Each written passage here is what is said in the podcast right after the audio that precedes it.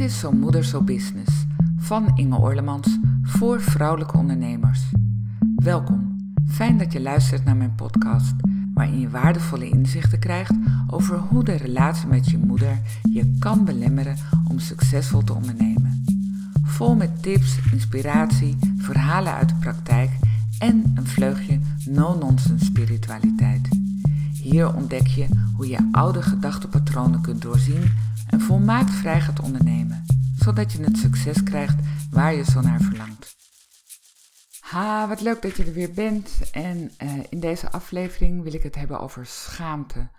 Over hoe de relatie met je moeder, als je een vrouwelijke ondernemer bent, ja, gepaard kan gaan met schaamte. Bijna met een taboe onderwerp. En um, ja, het is alsof je eigenlijk niet echt over het onderwerp wil praten. Je hoort wel van mijn moeder is mijn beste vriendin, hè? maar wat als dat nou niet zo is? En ja, het is soms echt heel confronterend als de relatie met je moeder ja, voor jou heel, met heel veel verdriet gepaard gaat of met boosheid. En eh, dat voelt oncomfortabel. En dingen die oncomfortabel voelen, die wil je vaak vermijden. Daar, daar wil je eigenlijk niet echt aan. En ik merk dat bijvoorbeeld ook aan de vrouwen die contact met mij zoeken uh, via social media. Dan heb ik iets gepost en uh, vaak sturen ze geen reactie in, uh, in het bericht daaronder, in het reactieveld, maar mij, sturen ze mij een, een direct message. Nou, vind ik natuurlijk helemaal prima. En dan hebben we zo wat contact. En dan komt het aan op het maken van een kennismakingsgesprek. Dan zeg ik van, hé, laten we met elkaar in gesprek gaan. En ja, dan zit er zo wat ja, wat vertraging. Van waarom, waarom vinden vrouwen dat lastig? En als ik dan toch met ze in gesprek kom, dan zeggen ze van ja, ik vind het spannend. Ik eh, durf er ook niet zo goed voor uit te komen. En eigenlijk gaat het ook wel, dat hoor ik natuurlijk ook veel, hè? eigenlijk gaat het ook wel. Maar als we het dan hebben over hoe de relatie met je moeder van invloed is op je business, dan komen er toch echt vaak schrijnende situaties aan de orde dingen die echt niet lekker voelen en die ook een grote impact op je kunnen hebben in ja, hoe je op, op bijvoorbeeld alleen al je creatieve energie. Hè? Hoe ga je in je onderneming om met het maken van nieuwe programma's, met uh, het stellen van een hogere prijs, met zichtbaar zijn op social media. Het zijn allemaal onderwerpen die, als het niet lekker loopt met je moeder, die daarvan invloed op kunnen zijn. Nou, wat ik merk dus inderdaad is boosheid, verdriet en uh, de, de, het je realiseren op wat voor manier dat van invloed kan zijn op, op je business. Zo sprak ik onlangs een vrouw die um, heeft besloten om geen contact meer te hebben met haar moeder. Uh, haar zus heeft dat wel. Zij heeft een hele drukke praktijk. Ze heeft ook kinderen. Ze heeft een drukke business. En um, iedere keer als ze met haar zus spreekt, dan merkt ze dat die moeder allerlei leuke dingen doet voor de zus. Er helpt, er helpt met de kinderen, er helpt met uh, uh, af en toe eens wat eten brengen, uh, voor de koken, voor de zorgen. En zij heeft dat allemaal niet. En ze, ze zegt dat dat brengt een enorme, enorm verdriet als ik dan weer zie wat mijn moeder wel voor mijn zus doet en niet voor mij. En eigenlijk pas tijdens ons gesprek durft ze dan te voelen dat dat verdrietig is, dat dat haar eenzaam maakt. En op het moment dat ze zich eenzaam voelt, hè, dit is ook iets waarin je vaak wat minder makkelijk steun zoekt, dan, dan sta je er letterlijk alleen voor. En in dat gesprek ontdekten we hoe dat je alleen voelen van invloed kan zijn op je business. Dat ze ook in haar business het gevoel heeft dat ze alles alleen moet doen. Ze voelt niet de, de veiligheid, de steun die, nou, ja, die, die ze zou willen. En dat komt omdat ze zich niet verbonden voelt met haar moeder en daardoor zich niet verbonden voelt met zichzelf. Dus het is vaak heel pijnlijk om toe te geven dat er iets is dat op een diep niveau invloed heeft op ja, je vermogen of je, je, je verlangen om een gewoon een fijne, levensvatbare, goede business te hebben. En dat beïnvloedt je. En op een gegeven moment merk je dat je daar gewoon helemaal klaar mee bent. Dat je niet meer wilt dat dit soort patronen je verstoren. Dat het je verstoren in ieder klein ding, in ieder ding, volgende stap die je wil zetten in je business. En ja, weet je, het is toch het fijnst ook om dat aan de hand van voorbeelden uh, duidelijk te maken. Um, een van de vrouwen die ik coach vertelde dat uh, zij is ontwerpster en zij had iets moois ontworpen. En haar, haar moeder zou die avond op bezoek komen en ze had haar nieuwe ontwerp per ongeluk, maar niet heus, op de bank gelegd in het volle zicht. En haar moeder kwam langs en nou, het, het liep hè, langs de bank en ze keek zo en ze deed zo, hmm, hmm. En verder zei ze er niets over. En uh, de vrouw die ik coach, die zei, het, het sneed me echt door merg en been. Ik had er maanden aan gewerkt. We praten daar niet over. Mijn moeder vindt dat ik een beroep moet zoeken in plaats van iets met ontwerpen te doen. Dat vindt ze allemaal veel te vaag. En mijn moeder heeft een groot oordeel over hoe ik als alleenstaande moeder uh, het geld moet verdienen voor mijn kinderen. Dan moet ik echt wat zinvols doen. Iets wat gewoon een bedrijf waar je iedere maand je loon krijgt en niet van die rare ZZP-dingen. En zij merkte hoe ze in, ja, door, door die hmm van haar moeder, de oordelende hmm, dat ze zichzelf helemaal bevroren voelde die avond. En ze merkte ook dat dit was een nieuw ontwerp, een nieuwe lijn die ze ingaat, dat ze de weken daarna daar niet mee verder is gegaan om dat door te ontwikkelen. Gewoon en eenvoudig omdat ze zo naar de bevestiging van haar moeder op zoek was. En dat is echt, dat is schrijnend. Dat is ongelooflijk verdrietig dat iets wat je moeder zegt, de manier waarop jij de relatie met je moeder ziet en je moeder de relatie met jou ziet, hoe dat van invloed is, wat voor een impact dat heeft. En vaak merk je ook dat je daarin in een soort van patroon terecht bent gekomen. Dat je zo. Eh, je, weet het niet. Hè? Het kan natuurlijk heel goed dat die moeder ja, het lastig vond. Of bijvoorbeeld dat ze het niet mooi vond. Hè? Dat kan natuurlijk ook. Dat die moeder dacht van ik vind dat ontwerp niet mooi. Wat moet ik nu zeggen? Dus dat, dat zij er ook om onhandig mee was of zich ongemakkelijk mee voelde. Dus het kan heel goed zijn dat je in een soort van communicatiepatroon zit waarin je elkaar eigenlijk helemaal niet, niet kunt vinden, omdat je zo vast zit in het patroon van elkaar niet begrijpen. En wat, wat heel belangrijk is, is dat je je realiseert hoeveel impact dit heeft op je bedrijf.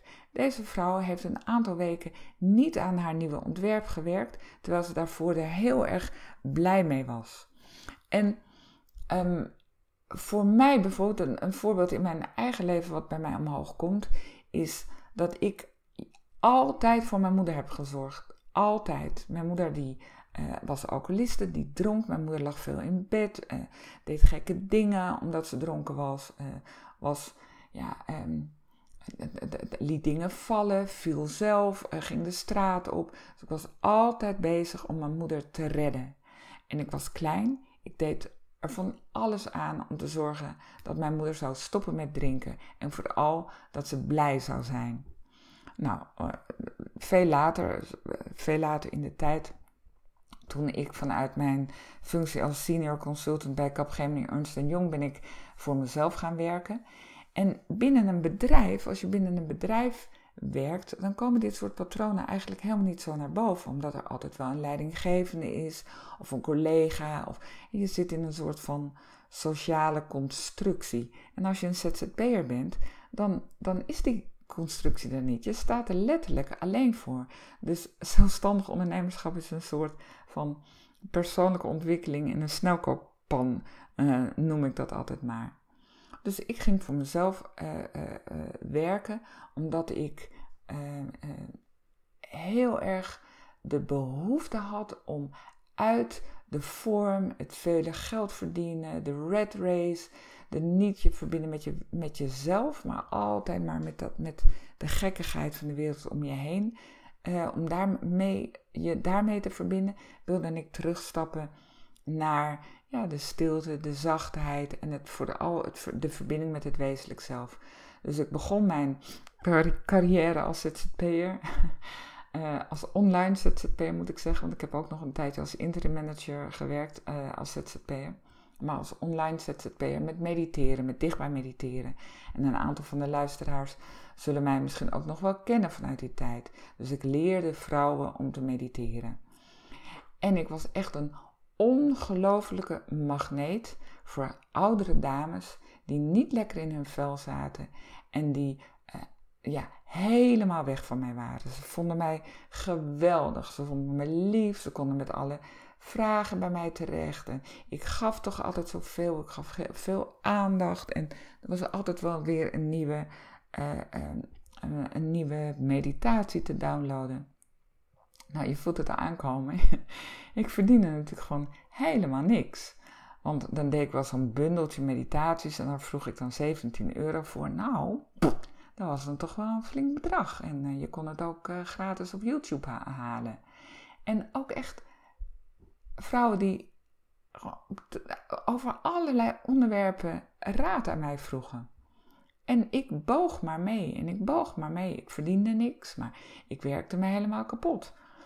En ja, het is natuurlijk ook, het was voor mij tenminste ook heel schaamtevol om te zien dat ik echt een hele succesvolle uh, consultant was geweest, veel geld had verdiend en nu een soort van, in, in een soort van oude film terecht was gekomen. Dat ik bezig was om die dames te redden.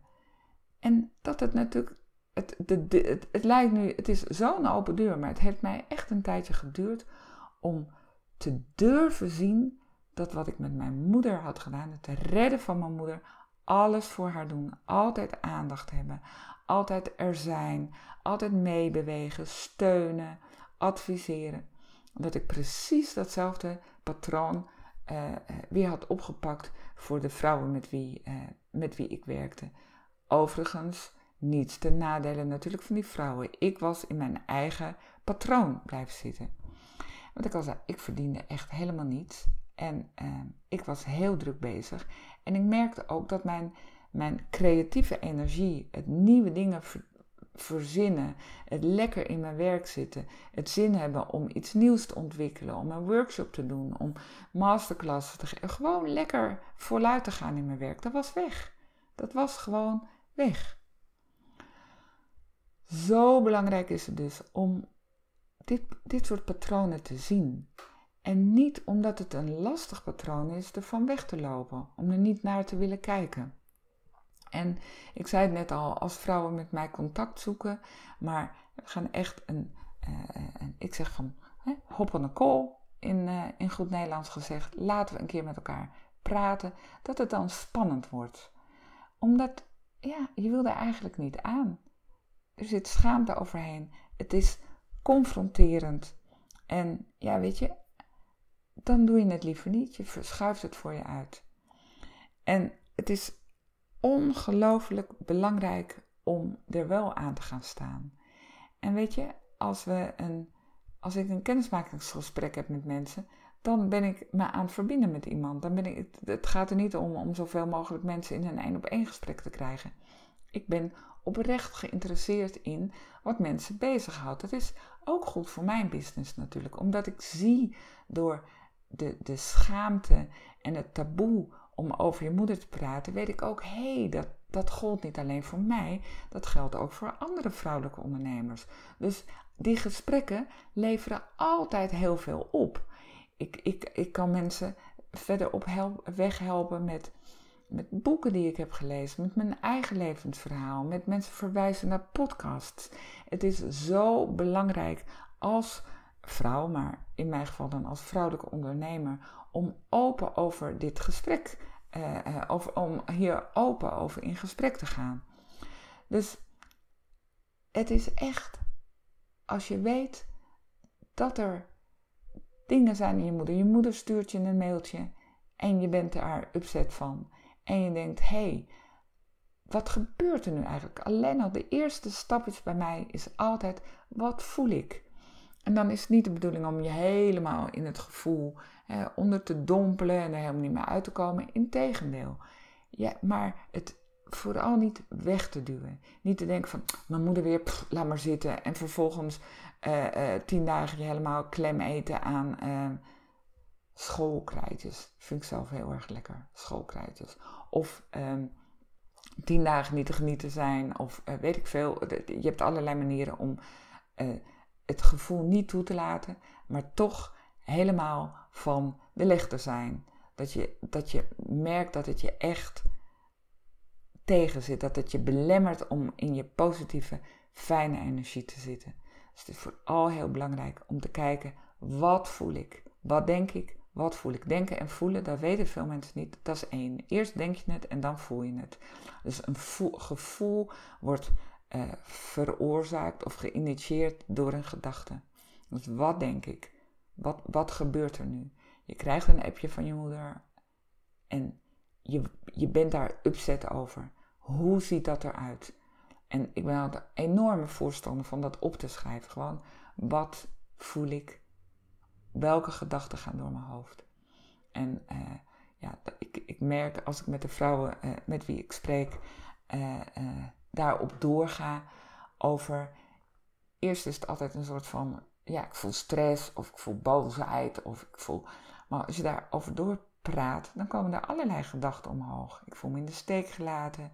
Ik voel me onveilig. Ik voel me in de hoek gezet. Ik voel me niet waardevol. Er zijn allerlei oude overtuigingen. En die oude overtuigingen zijn, die, die ontwikkelen zich als een soort van bevroren patroon waardoor je naar de wereld kijkt. Ik noem dat wel de bril waardoor je naar de wereld kijkt. En die bril heb je ooit zelf opgezet. Ooit in relatie tot je moeder heb je bedacht dat je niet goed genoeg bent. Of dat je niet waardevol bent.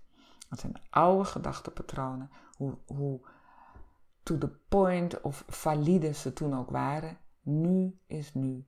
Dus wat heel belangrijk is, is om te gaan kijken: hé, hey, welke bril heb ik opgezet? En vanuit die, uh, die, ja, dat bewustzijn opnieuw te kijken naar de situatie. Maar vooral ook om te kijken: hé, hey, het voelt confronterend, het voelt ongemakkelijk. Maar je ook te realiseren: weet wat er op het spel staat. Als je als vrouwelijk ondernemer die bepaalde bril op hebt. Of het nou is van ik kan niet zichtbaar zijn, of ik ben niet goed genoeg, of ik ben niet waardevol, of ik mag niet zijn wie ik ben. Dat belemmert je in je werk, in je business. En dat is het absoluut niet waard. Dus hoe lang blijf jij nog in dit verhaal zitten? Hoe lang blijf jij nog worstelen om de ondernemer te worden die je werkelijk diep van binnen bent? Hoe lang blijf je nog in dit verhaal meegaan, in dit drama meegaan? Dus kijk goed naar de taboes. Wees je bewust van de schaamte. De schaamte die onnodig bij je is gaan horen. En natuurlijk, boek gewoon een call met mij. ingeorlemans.nl En daar staat overal een linkje naar om even een afspraak met me te maken. Ik ben niet van plan om je ergens in te halen waar je niet in wil zien, zitten. Ik ben op zoek naar de verbinding. En de verbinding om te kijken hoe kan je hier een stap in zetten. Dus doe dat vooral. Volgende week, volgende keer, volgende podcast heb ik een heel mooi interview waarin we nog verder gaan naar de achtergronden van uh, taboes en schaamte. En dat interview heb ik met Mira. En uh, vergeet vooral niet om ook daarnaar te luisteren. Heb een goede dag. Fijn dat je luisterde naar mijn podcast. Nog even kort een paar belangrijke dingen. Ten eerste, misschien heb je er nooit over nagedacht of de relatie met je moeder van invloed is op je business. Wil jij weten hoe dat bij jou zit? Doe dan mijn gratis test op ingeorlemans.nl/slash test en je ontdekt het binnen enkele minuten. Ten tweede, wist jij dat je heel eenvoudig een review kunt achterlaten om te laten weten wat je van deze podcast vindt? Ga naar de app waarmee je naar deze podcast luistert en klik op reviews. En laat dan natuurlijk zoveel mogelijk sterretjes achter. Of schrijf een persoonlijke review. Geweldig, dankjewel. Ten derde, Ken je een vrouwelijke ondernemer voor wie deze podcast ook interessant zou kunnen zijn? Dan zou het super zijn als je deze aflevering met haar deelt. Zo kunnen steeds meer vrouwen hun belemmerende gedachtepatronen doorzien en moeiteloos en vol vertrouwen gaan ondernemen en het succes krijgen waar ze zo naar verlangen. Nogmaals bedankt voor het luisteren en graag tot een volgende keer.